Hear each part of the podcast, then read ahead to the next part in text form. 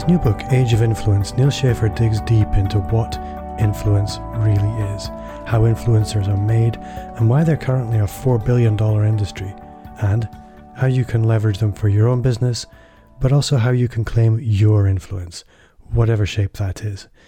Neal also shares what makes his own business work and exactly how he shaped his business around his passion, his family, and how he makes sure he's always doing his best work.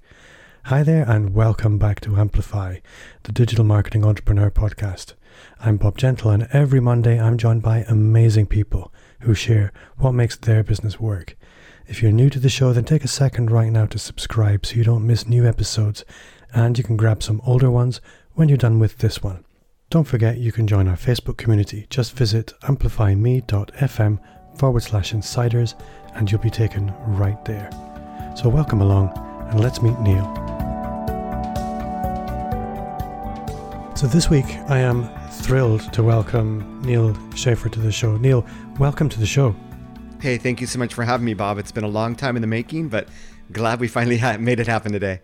I know, but you nearly came on the show a year ago, and then life got in the way. So yeah, I'm really excited to get a chance to finally meet you. I think I've been following you on social media probably for longer than I've been following most people. I've been following you on Twitter for a long, long time, and then latterly on Instagram. And I have to say, you are the king of the selfie. You've been selfieing for longer than it was a thing.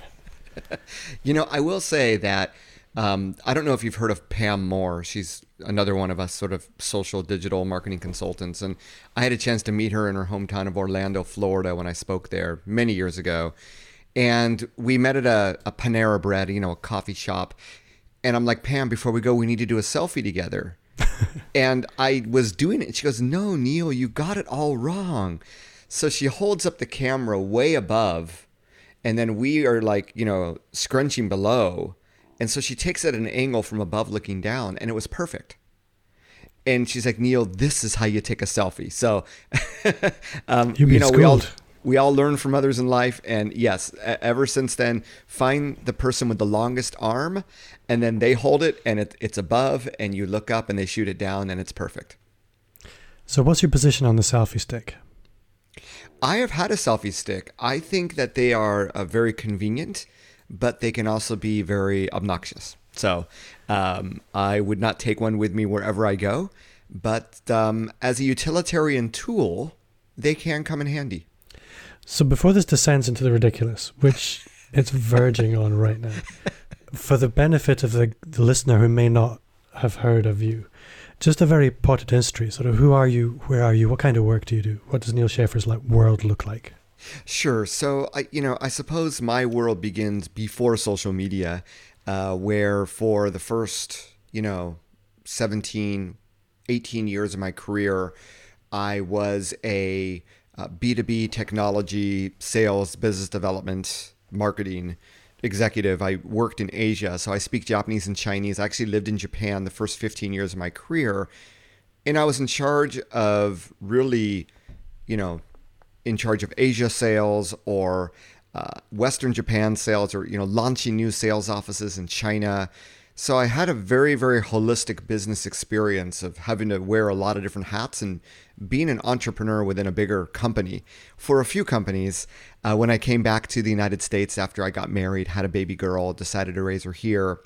And it was in 2008 where I was in transition for the first time in my own native United States. And my network was either in Asia or, you know, I went to college in Massachusetts. My friends from high school in Southern California went up to Northern California. So I really didn't have a network. And I had received an invite and joined LinkedIn. I was one of their first million members back in 2004. But I realized that, you know, maybe I'll use LinkedIn to try to create this network. And it was at that time where I got really, it was, you know, January, February 2008 where I got really active in LinkedIn. And LinkedIn used to actually be even more engaging than it is today. They had something called LinkedIn Answers. So like a Q&A, like a Quora type thing. That was brilliant. LinkedIn groups were a lot more organic and engaging. And I began to really, you know, uh, I, I, was really active in that LinkedIn Answers forum, learning, but also starting to contribute my own uh, answers, uh, and the same in LinkedIn groups. And I began to really proactively connect with a lot of people on LinkedIn. I guess you could call me a LinkedIn open networker when uh, when, when it, it, still had a good name for it. Um, but you know, fast forward, I ended up finding a job. And the same day that I got an offer for the job, I actually launched my first blog, which was on LinkedIn because they used to have an app platform. So I started a blog on WordPress.com. It wasn't branded, it was sort of like expert answers to your LinkedIn questions, something very general like that. Yeah. Um, and then three and a half months later, uh, the company that hired me decided that they, you know, they wanted to sell the company. They uh, they wanted to give up on international sales, and uh, everything that I had invested just went out the window. Uh, this was also the time of the Lehman Brothers crash back in 2008, where uh, jobs were, you know, sort of like today, I suppose. New jobs are hard to come by.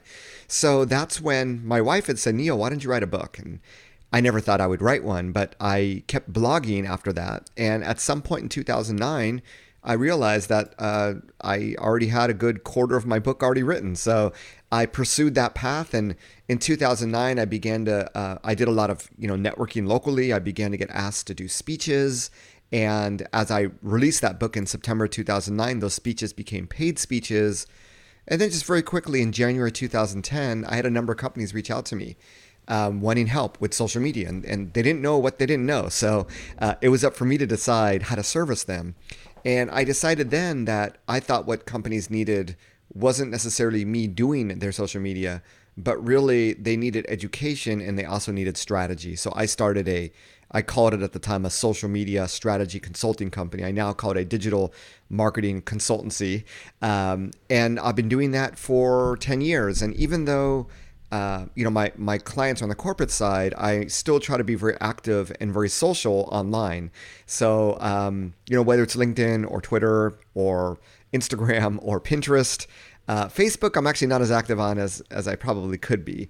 But, um, you know, I, I, I, try to stay active. And really, what I've learned working with companies and speaking and what have you, I try to share that with my community online through blogging, podcasting, what have you. So, um, so yeah, so thank you for being a, a loyal follower.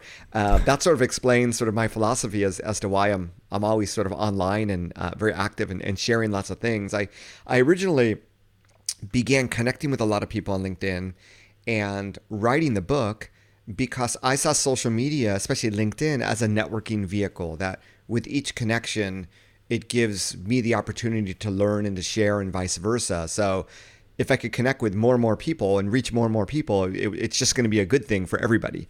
And that's been a sort of a guiding philosophy of mine that I've had for some time. So um, I'm always very, you know, either proactive in reaching out to people or when people reach out to me, like, you know, in your case, I, you know, I, I want to, uh, I want to become friends and spend time and, and get to know them and see how we might be able to help each other. So, and here we are today. That was a great potted history.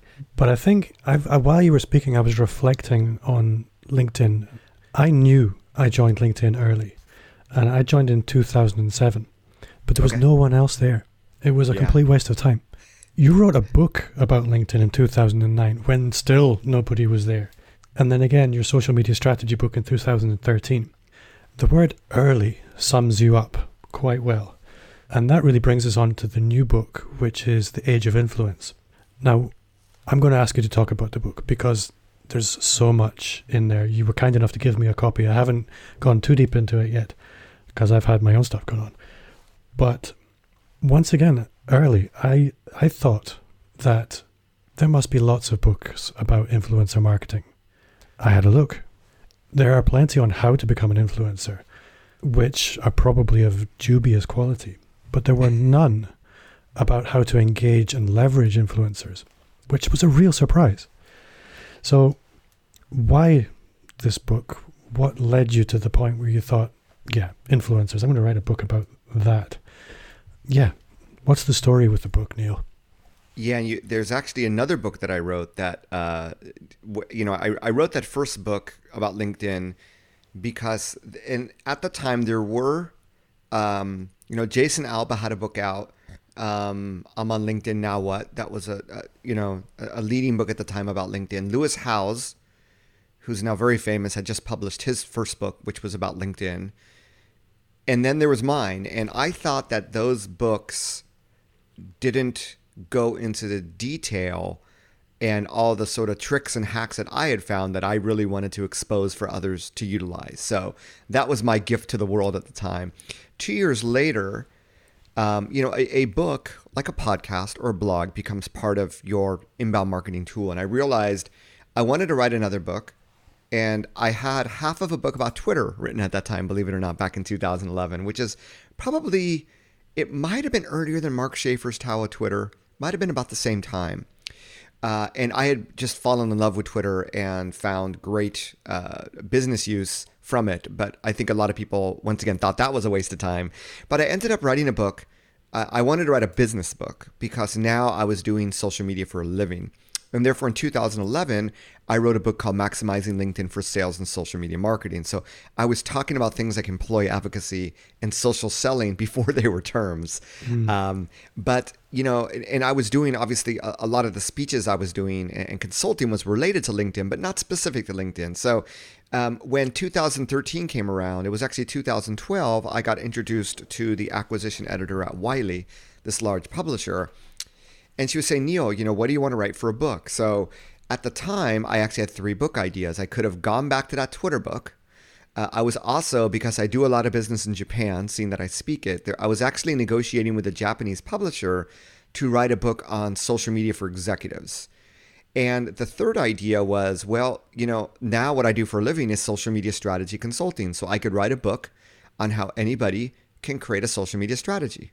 And immediately they said, that's the book. That's the book we want you to write. That's the book that we want you to create a platform out of. And that became Maximize Your Social, which is still uh, my podcast used to be called Maximize. It's now called Maximize Your Social Influence, but um, that's very much become a, a, a, big part of my brand. So, you know, writing the book for me, um, you know, social media strategy, social media ROI back in the day was was the number one question I would get asked. You know, how, how do you do it? And I think there was one other book out on the subject but it had a very very different perspective on it not not the way that i would uh, present the subject. So uh, so yeah i ended up writing that book and at the time it's like wow I'm, I'm giving away all my ip right? But for me writing the book and pun intended was sort of like closing a chapter sort of like getting closure so that i can move on to bigger and and bigger fields. So by by writing that book um, it, it allowed me to really you know showcase uh, my my subject matter expertise and, and my, my authority in the space right? So fast forward uh, two years later you know wanting to serve my community again as i do a lot of speaking i was getting asked about a lot of social media tools and technology and automation. So i actually launched a social media conference called the social tools summit. It was all around tools and technology. I think this was 2015 and 16. So instead of a book, I did that.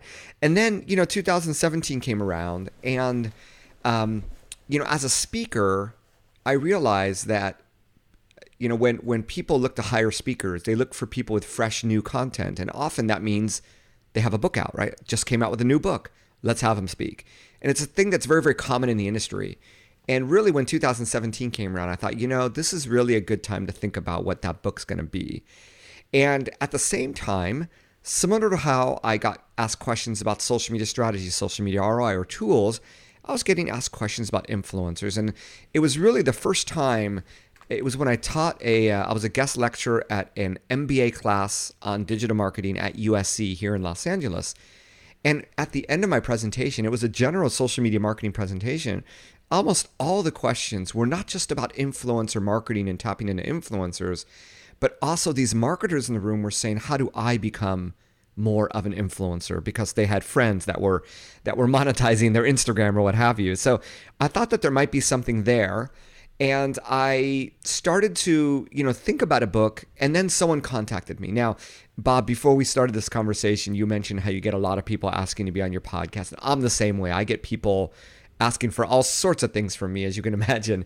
Um, but one guy, guy named Lee Constantine, reached out and he said, You know, I have this startup called Publishizer. I come from the publishing world. And the idea about Publishizer is if you have a book idea, you throw it out there and it's a Kickstarter. And you can basically start to, to get money for your book, get pre orders without even writing the book. And so I go, huh. He goes, Neal, just use it to test market your idea. Give it a try. And I did. I test marketed an idea for this book about influencer marketing. At the time, it was called The Age of Influence. And I ended up selling a few hundred copies without writing the book. So uh, that was my test market. It was successful. And as I delve deeper into the subject, we're now into 2018, uh, 2019, where I wrote most of the book. I realized that marketers were completely misled and miseducated as to what really was influencer marketing and how it wasn't just about Instagram or TikTok. Uh, it was relevant to any social network.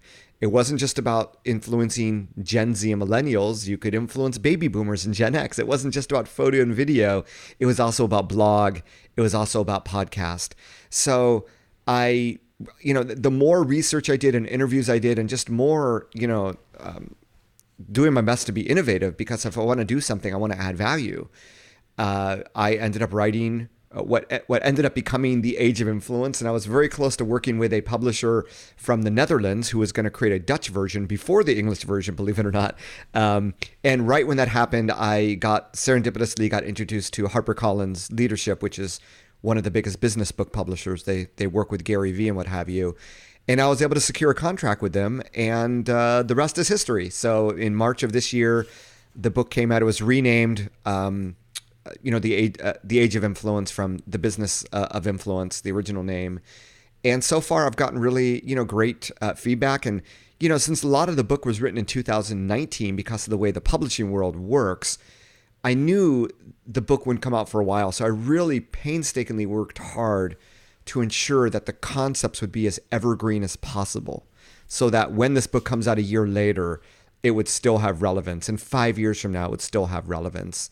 And I think from the feedback I've gotten, I you know I feel like I've been able to do that. But now, you know, similar to how I got closure before, I'm already thinking about my next book, Bob. And I think this whole coronavirus pandemic has gotten a lot of us thinking. But um, you know, I see influence.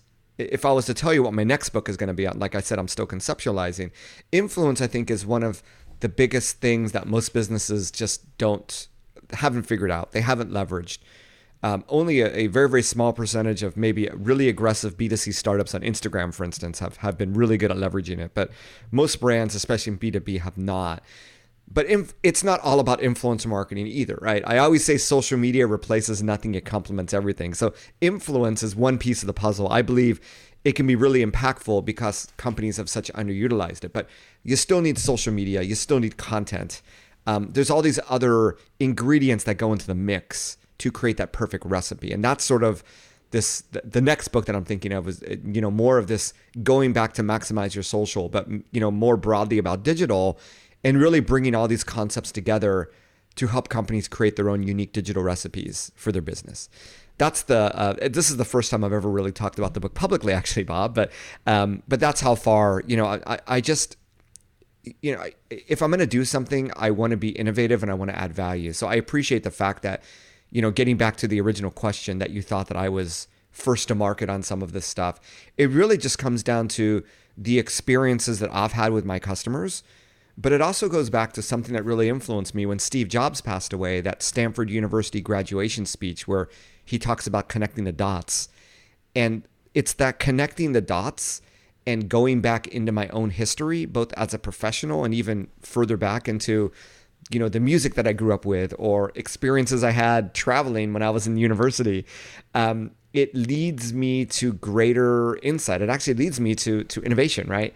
Uh, and from there, I try to, I, you know, I, I, try to create something unique that that no one's ever heard of, and I try to test it and see if it resonates. Um, to me, podcasting gives me the ability to do that. I, uh, you know, my blog posts, which I try to blog weekly, um, are more, I won't say they're for SEO, but they're more, um, they're not necessarily the thought leadership type of content. My podcast is where I want to establish myself first as a thought leader. It's where I will speak future ideas and test out future ideas and see if they have a flow to them.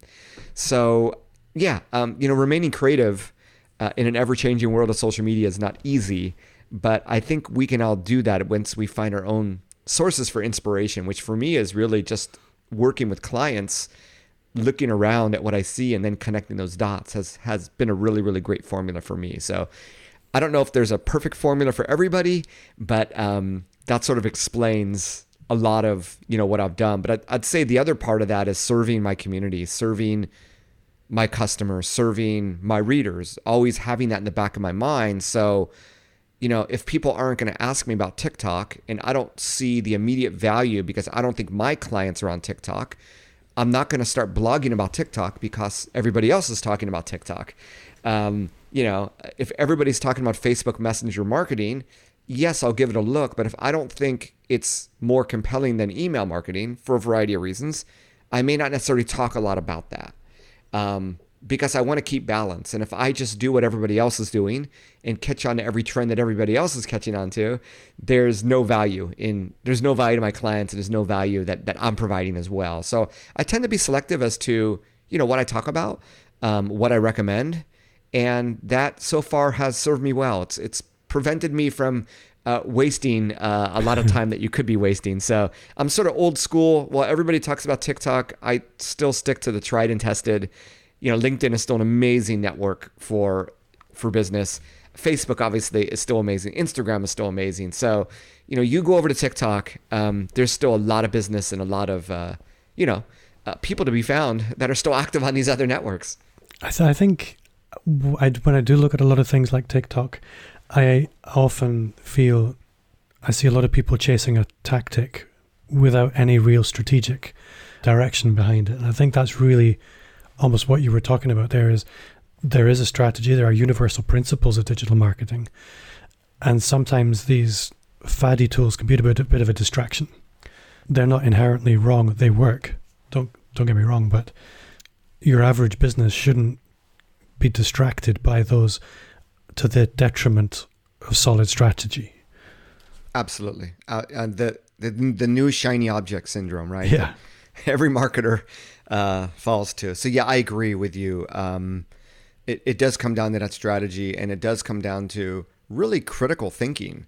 So, who is on TikTok, and are people leaving other networks to go on TikTok, or is it an additional network? There, and then even if I was to be on TikTok, what would that content look like? um, for most businesses, it's obviously going to be a struggle. And mm. you know, hmm. I sort of putting my you know my social media history professor hat on. Um, I would say that this is very similar to Snapchat. It's a it's a young generation. Uh, it's probably people that were using Snapchat that also use Instagram are also on TikTok. And um, I don't know if it'll go like Snapchat really failed to go beyond a generation I don't know how far TikTok is going to go.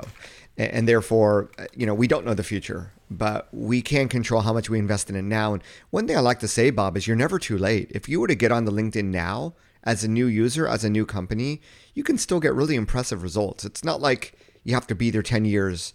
Hmm. Uh, you know, being there early helps. Don't get me wrong, but I, I like to say you're never too late for, for any social network. So you can always jump back into TikTok a year from now. You may not be one of the early adopters, but for every early adopter that gets a big following, there's you know way more that never get that following that are going to do the same if they came in later. So uh, that's always been my philosophy on these things. If it's all right with you, something I would like to speak about is obviously when you observe people on social media, you you see the effect, not the cause. And by that I mean you you see the veneer of people's business, what they appear to be doing. And and when I watch you on social media, you're in Japan one day. You're you could be anywhere. Um, I remember watching you in London, and you had hired this really nice girl to take some pictures of you, and I, I now follow her on Instagram. She's yes. going to be working for me. Oh, that's uh, excellent! Oh, she's great. Yes, it's a fantastic idea. why have I never thought of that? When you travel, hire a photographer, get some pictures taken. But what? Yeah, these were these were some of the secrets of influencers that I was doing research. I realized that, you know, mm. the notion of hiring a photographer to do a photo shoot, get 100 photos. I think from that photo shoot, I got maybe 120. And if you post once a day, you have three to four months of content. And that's what a lot of influencers will do. They'll hire a photographer every quarter to take those types of photos. Not necessarily when they're on travel, it could be in their home office or in, you know, the nearby environment where they live. But yeah, it's a great idea. Mm. However, a lot of the time that's all you see of people. And when I have somebody like you, I would quite like to understand what's going on under the bonnet in your world, or under the hood, as you would say in America. So I'm curious to know. Hey, you have client work going on, you have speaking. Can we maybe just have a little walk through what does your day to day work sphere look like?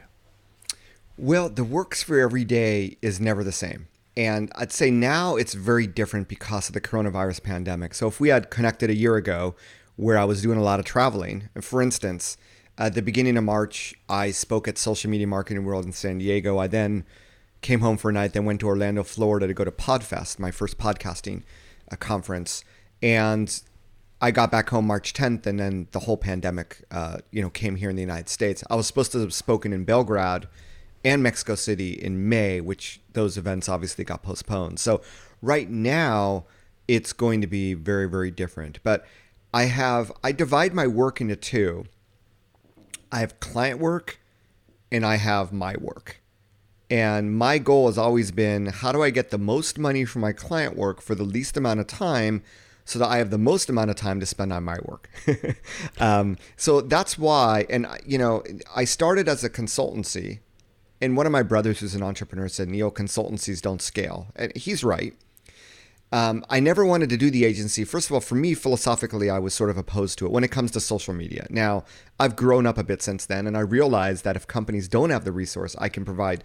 I, I would rather do it for them than have them hire someone that is not as well versed, uh, you know, as I am. So I've gotten over that. And in 2016, I did have a client that um, said, "Neo, love the strategy. Uh, can we hire you to do this all for me?" So I had already built up, you know, I have a staff that supports me on, on various projects, my own as well as my clients. And I have the tools, the processes. So I, I started doing that and it went really, really well. But, you know, I realized after doing that for a year or two that the time invested and the money that I got, while it is scalable, right, it still wasn't worth um, my idea of my value and how much I should be getting for every hour of work I put in you know that's why I love to speak because on average for an hour of work and yes there's preparation and there's travel and everything um, I, I tend to get paid the most but what I've realized Bob now that you're asking me and it's you know as we record this it's it's about August of 2020 what I really enjoy doing I'm getting back to my roots right connecting those dots of I really enjoy the strategy and education and I find the best way that I can do that is not as part of some project that a company outsources to me but being part of their team. So it's more of a fractional CMO role. And this is something that I have been uh, actually, I've, I've, I've been ramping this up and I've gotten many new customers since the coronavirus pandemic hit me or, or hit the United States. Um, and companies just need more help with their digital, right? I'm sure you've probably seen that in the UK as well. Yeah. So that's a role where I'm getting deep experience working together with companies. I have deep impact because now I can guarantee that they're going to do what I teach them to do, which if I just did strategy consulting, I can't. Um, and I can get paid more by the hour. I can get paid, you know, enough money so that I could work three days a week and live very, very, very, very comfortably. And that's always been my goal uh, over the past six to 12 months once I realized this. So, with working three days a week, and because it is a time that is spent together with a client, there's no homework per se. Uh, there's no overtime per se, right? So it allows me to have a clean cut and have an off button, which is very critical when you work from home. Especially, I have a, a 15 year old and a 13 year old. One of the reasons why I do what I do is to spend time with my family, right? And watch my kids grow up. So um, it gives me the ability to do that. And it gives me, you know, two days a week. Um, if I'm not, if I don't have a full schedule, to pursue all these other things that I do. So my blogging, my podcasting, uh, you know, speaking opportunities that come up. Now they're obviously virtual. So, you know, Bob, now uh, with the pandemic, because I don't have that travel, and even some of my uh, C- my fractional CMO clients, I would travel to their offices locally. I don't need to do that, so I've had so much time. It's almost been like a renaissance in terms of me being able to develop content and ideas. But it also means for the first time, I've been able to properly promote my book, because because as you said, if I'm one of the first to market, I sort of want to own the space. So I just want to do what I can do to get the word out about my book. And, uh, you know, it, it's my own exercise in influencer marketing of tapping into influencers like Bob Gentle has this great podcast um, or, or bloggers or what have you. So I, I like to do things in sprints you know, my, my first 90 day sprint was, you know, I had these ideas and, and now I'm in my sort of second 30 day or, or 90 day sprint And for me to get closure, I want to say, okay, um, you know, I, I want to get to a certain number of Amazon reviews, or I want to appear on a certain number of podcasts, or I want to make sure that everybody I mentioned in my book I interviewed, they all got sent a book. Um, it, it's little things like this, but they're KPIs that say, you know, if I can hit, if I can hit these goals, then I know that I would have done my best. I would have left no stone unturned, and then I can get closure and move on to the next avenue where I want to go, which is this next book and and, and sort of a digital uh, a digital product or a digital uh, mastermind or masterclass that goes together with it. So so yeah. Um, so so now those extra two days, uh, and because as I mentioned before we started recording, Bob, I've gotten really into podcasting, uh, and it's really exciting because I started by finding ten podcasts to listen to, and I found them on Apple Podcasts just doing searches as well as you know who, people who are listening to my show. What what other podcasts might they be listening to? And for the first time, one of those 10 podcasts, I'm going to be a guest on for the first time. And one of the 10 podcasts, I actually had them as a guest on my pad, my podcast. It was just the most exciting thing, right? I mean, they're, they're not like, um, you know, uh, I think of like the social media marketing podcast, these iconic podcasts that, you know, Pat Flynn, they're like top five business podcasts world. They're not like that at all. But to me, they're my heroes. They're you know uh, that that I've been listening to them, and, and, with podcasts you create such an intimate relationship with people. So, um, so yeah, so that's it's really you know as I tell people in crisis there's opportunity, and this pandemic has given me the opportunity to double down on promoting my book, on writing more and more great content, and, and obviously doing more podcasting, but also developing more relationships, whether it's you know, recording this podcast with you, Bob, um, or with others uh, out there in in social media, other content creators. And you know, my definition: once you finish reading The Age of Influence, at the end of the day, every content creator is an influencer. Some have more influence than others, but only one percent of of social media users are content creators, right? So every content creator has you know influences through their content and I want to meet as many of them and offer as much value as I can to all of them. So those are that's sort of what what gets me through my day. But hopefully that gives you some idea as to how I work. And uh, I do have a to-do list, which I started doing this year, where um, every day, you know, do X number of this, Y of that. Uh, these projects that don't appear in my Gmail inbox, they don't appear on my Google Calendar, like writing the book. These are things that I put up, put down there as reminders if I want to make this much progress on this week and it's a very old school way of managing my calendar, but I I seem to be very effective with it. So that that's sort of what my days look like. That's a very good answer. And to be honest, the only area where there's no light being shone yet is. Can you give me an idea of what your team looks like now? Is it a virtual team, permanent, fixed team? So I've always worked virtually, hmm. and it's the same thing where when I launched my blog in 2008 and started to see that I was getting traffic all over the world. There were other people that were speaking on LinkedIn, but they stayed very local. They wanted yeah. to own the local Orange County, California market, which at 3 million people is, is quite a big market. But I always thought global. Once you publish content on the internet or a podcast, you're global. It can be consumed everywhere. So, with that in mind, I've always wanted to tap into resources globally. So, I have a team of specialists. Like I said, when they don't have client work, they work on my work. So, beginning with a podcast editor, uh, which is uh, one of the people I'm most indebted to. Oh, uh, you need is, a podcast editor. Yeah, and you know it's funny because I use Buzzsprout for my host, and they have a, a fantastic Facebook community, and all these people they just spend hours talking about all the audio edits they do. And I'm, I'm thinking, why don't you put that time into the content, right? into your podcast. So, you know, it's about working, working more on your business rather than in your business. So I do have uh, that, that sort of critical resource. I do have someone that helps me with blogging slash WordPress, slash SEO, more on sort of the content management side.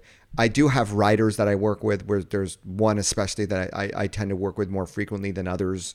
Uh, I also have, um, I guess you could call sort of a social media marketing assistant slash graphics person that um, helps with a lot of the graphics um, that are created.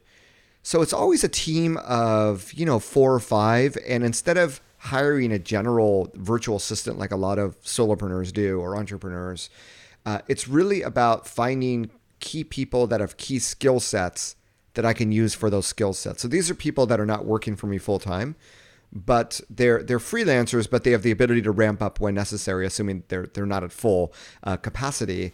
And I found that that for me works very very well in doing what I'm doing, and then when there are client projects, pulling them in as necessary. So if people are listening, you know that are interested in this, there's a whole world of qualified people out there that at if especially if you lived in if you live in a developing developed economy not everybody i work with is is located outside the united states. Some are in the united states um, for quality reasons but for for other things that are just easily repeatable tasks that you can teach people you know things like fiverr things like upwork. I mean between the two of them and i know it's not easy to find the right person. You're going to make a lot of mistakes along the way but once you find the right people it really helps you scale um, and that's the secret to how I've been able to scale, even though my consultancy doesn't scale.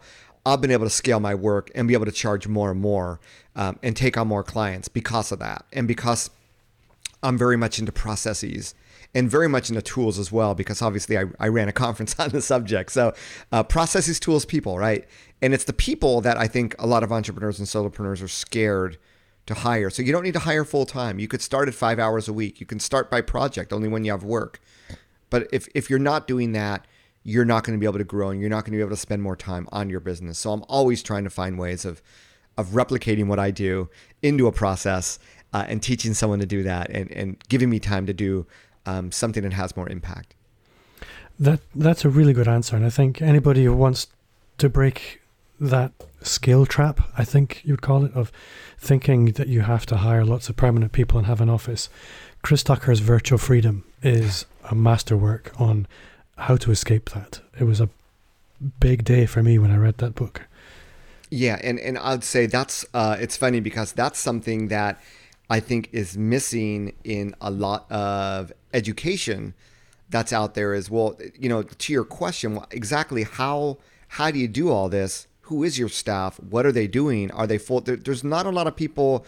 Chris obviously talks a lot about this. I so I when I work with clients, obviously, and this is part of this this community I want to create. I really want to share this and help people do what I've been able to do and find those key people that can really help. So, mm. um, so yeah, uh, Chris. Obviously, it's funny because I I didn't really know much about Chris until I started uh, speaking with more UK podcasters and UK people in social media, uh, and and listening to more podcasts where obviously his name comes up quite a bit.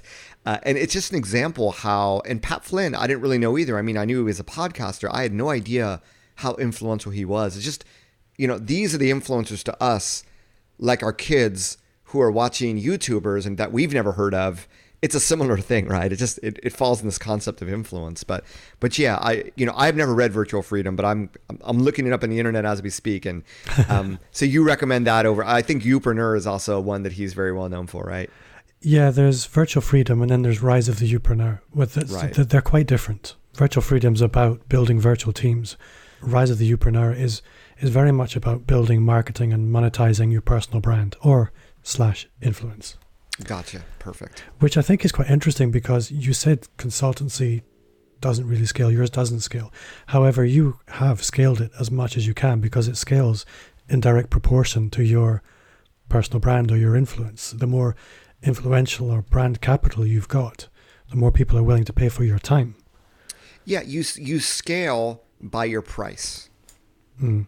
And if you think of it that way, yes, there, there is a limit, but I also have that speaking. I also teach at a few universities. I, I have, you know, revenue streams from books and I have brands that reach out to me as an influencer. Some of those, if, if I find it serves my community, I'll, I'll do as well. So I also have that other sort of upside income on the side. Yeah. Um, so, I, so I yeah. think what's I, interesting is you have choices. And I think a lot of people have very few choices. And because you've built this personal brand, you've built this influence, you have choices other people's don't have. Yes, you're absolutely right. And, and that is, this gets back to obviously I'm in this for a business and I want to make it as, as, as profitable as possible. But there's also the lifestyle. For me, the lifestyle is being able to make that choice, is being able to make the choice that no, I don't think that you're the right fit for my business, my consultancy or being able to say, I want to block out Fridays on my calendars because I want to have that time with family and only schedule all my client meetings Monday to Thursday. So it, it's, yes, uh, I, believe being an entrepreneur gives you that luxury of choice in how to manage your time, which was really critical for me. I think a lot of entrepreneurs forget about that and they think they just need to be on all the time. And I think you forget about the reason you became an entrepreneur. you know, I was a punk rocker growing up. So one of my first concerts was seeing The Clash back in the day. And, uh, you know, maybe I was a little bit anti authoritarian, which is why I never maybe fit in that corporate world. And, and where I fit was I had my own company within a company, right? Like my own entrepreneurial uh, journey. So for me, you know, being an entrepreneur is being able to make those choices and having the freedom of time. And I think a lot of entrepreneurs start out with the same mindset, but somewhere along the line, they forget about that. And to me, just hiring an overarching staff and having you know lots of clients where if on any given day at any given hour if there's a mistake in a tweet or some crisis um, that's going to eat away at my freedom. I'm going to become a slave to the tweet, as I like to say. I like to say, and I never wanted that to happen. I realized with my agency that some of that was sort of starting to happen. Um, so yeah, you, you, know, there's a book by uh, Marie Kondo, uh, who either you know of her or you don't, but it's it's all about like living the organized life, and and she teaches you how to declutter your home and your workspace, and and it's very simple. You go through every single thing that you have and you look at it and you say, does it give me, am I passionate about this? Does it make me feel good or not? Does it spark it, joy? I think. Does it spark joy? Yes, thank you. Think I haven't read it in a while. Does it spark joy? And if not, you got to get rid of it. You got to keep things around you that only spark joy. So, so I like to apply that concept to my work, and and uh, I think that's a that's a really really good way to describe what I did and what I recommend everybody else listening do as well. Well, Neal, I think that's a brilliant place to wrap up. I'm looking at the clock, and I know you have appointments shortly. But it's been a delight to meet you, a delight to spend time with you. If people want to get in touch with you, if they want to connect with you, how would you like them to do that? Well, my name is Neal Schaffer. I am the real Neal. So it's N E A L. I know in in uh, in that part of the world, there's a lot of N E I L Neils uh, or N I E L as the, uh, the baristas at Starbucks in London would do. But uh, N E A L, and then it's Schaffer. There's a few Schaffers of us. I don't know why, but you know, there's a lot of us that lurk in sales and marketing. So it's S C H A F F E R. So I'm Neal Schaffer. Everywhere on social media. Yes, I'm on TikTok. Uh, I may not get back to you quickly if you message me there, but uh, I also have my website, nealschaffer.com. I have a podcast if you're interested in learning more about this uh, perspective on, on influence and how it applies to digital and social media marketing. Uh, you can find that Maximize Your Social Influence. And then my new book is called The Age of Influence. Uh, I know a number of people bought it in the UK, so it's it's available at uh, you know on Amazon and, and wherever. And I'd, I'd love uh, for you to read it and let me know what you think. I'll put links to all your things in the show notes. So if you're listening, just scroll down to the show notes and they will be there. Uh, Neal, I always wrap up with one question, and I didn't give you any warning. I haven't been very good at warning people recently. But what's one thing you do now that you wish you'd started five years ago? I wish that I would have more intent in what I do. I think that once you once you put yourself out there in digital, whether it's a podcast, a blog, what have you, a lot of people contact you for a lot of different things. In some ways, I've been blessed because I've never had to prospect for business, Bob. It's come my way. I've never had to apply to speak at events. They've always invited me to speak, for instance. Um, but a lot of good things have happened from that, but a lot of things that have wasted time have happened as well, as you can imagine. And uh, although I try to become a better filter as to what I should and shouldn't do, I just wish earlier on in my career I had a little bit more intent, a little bit more, this is the direction I want to go, and this is going to define the things that I do or don't do. I'm not going to do it on the spot based on the opportunity. And if I'd done that a little bit earlier, I, you know, I think I might have be, I might be in a slightly different place. I like to live a life of no regrets, Bob. I, I tell my kids the same thing. I, I don't regret any choice I've made. I've done my best. And yes, we all make mistakes, and I'll continue to make mistakes. But a mistake and a regret are two different things. So even though, yes, I wish I would have done that, um, I have no regrets. That's a fantastic place to leave it. Neal Schaffer, thank you very much. You've been a fantastic guest. Oh, I'm honored. Thank you so much for having me, Bob. With only 1% of social media users actually creating content, it's very easy to stand out. Doing so consistently takes some discipline and willpower as well as a bit of creativity, but not as much as you might think. Like Darren Hardy shows in his book The Compound Effect, small, deliberate actions taken over time lead up to a disproportionately large effect. Before I go, just a quick reminder to subscribe. And if you haven't already, join our Facebook group. You'll find a link in the show notes or visit amplifyme.fm forward slash insiders. I would love for you to connect with me on social media. You can follow me wherever you hang out. You'll find me at Bob Gentle. And if you do, message me, let me know, and I can follow you back. If you've enjoyed the show, then as always, I would love for you to review it on iTunes. It means a lot, and it's the best way to help me reach more subscribers. My name's Bob Gentle. Thanks to Neal for giving us his time this week, and to you for listening, and I'll see you next week.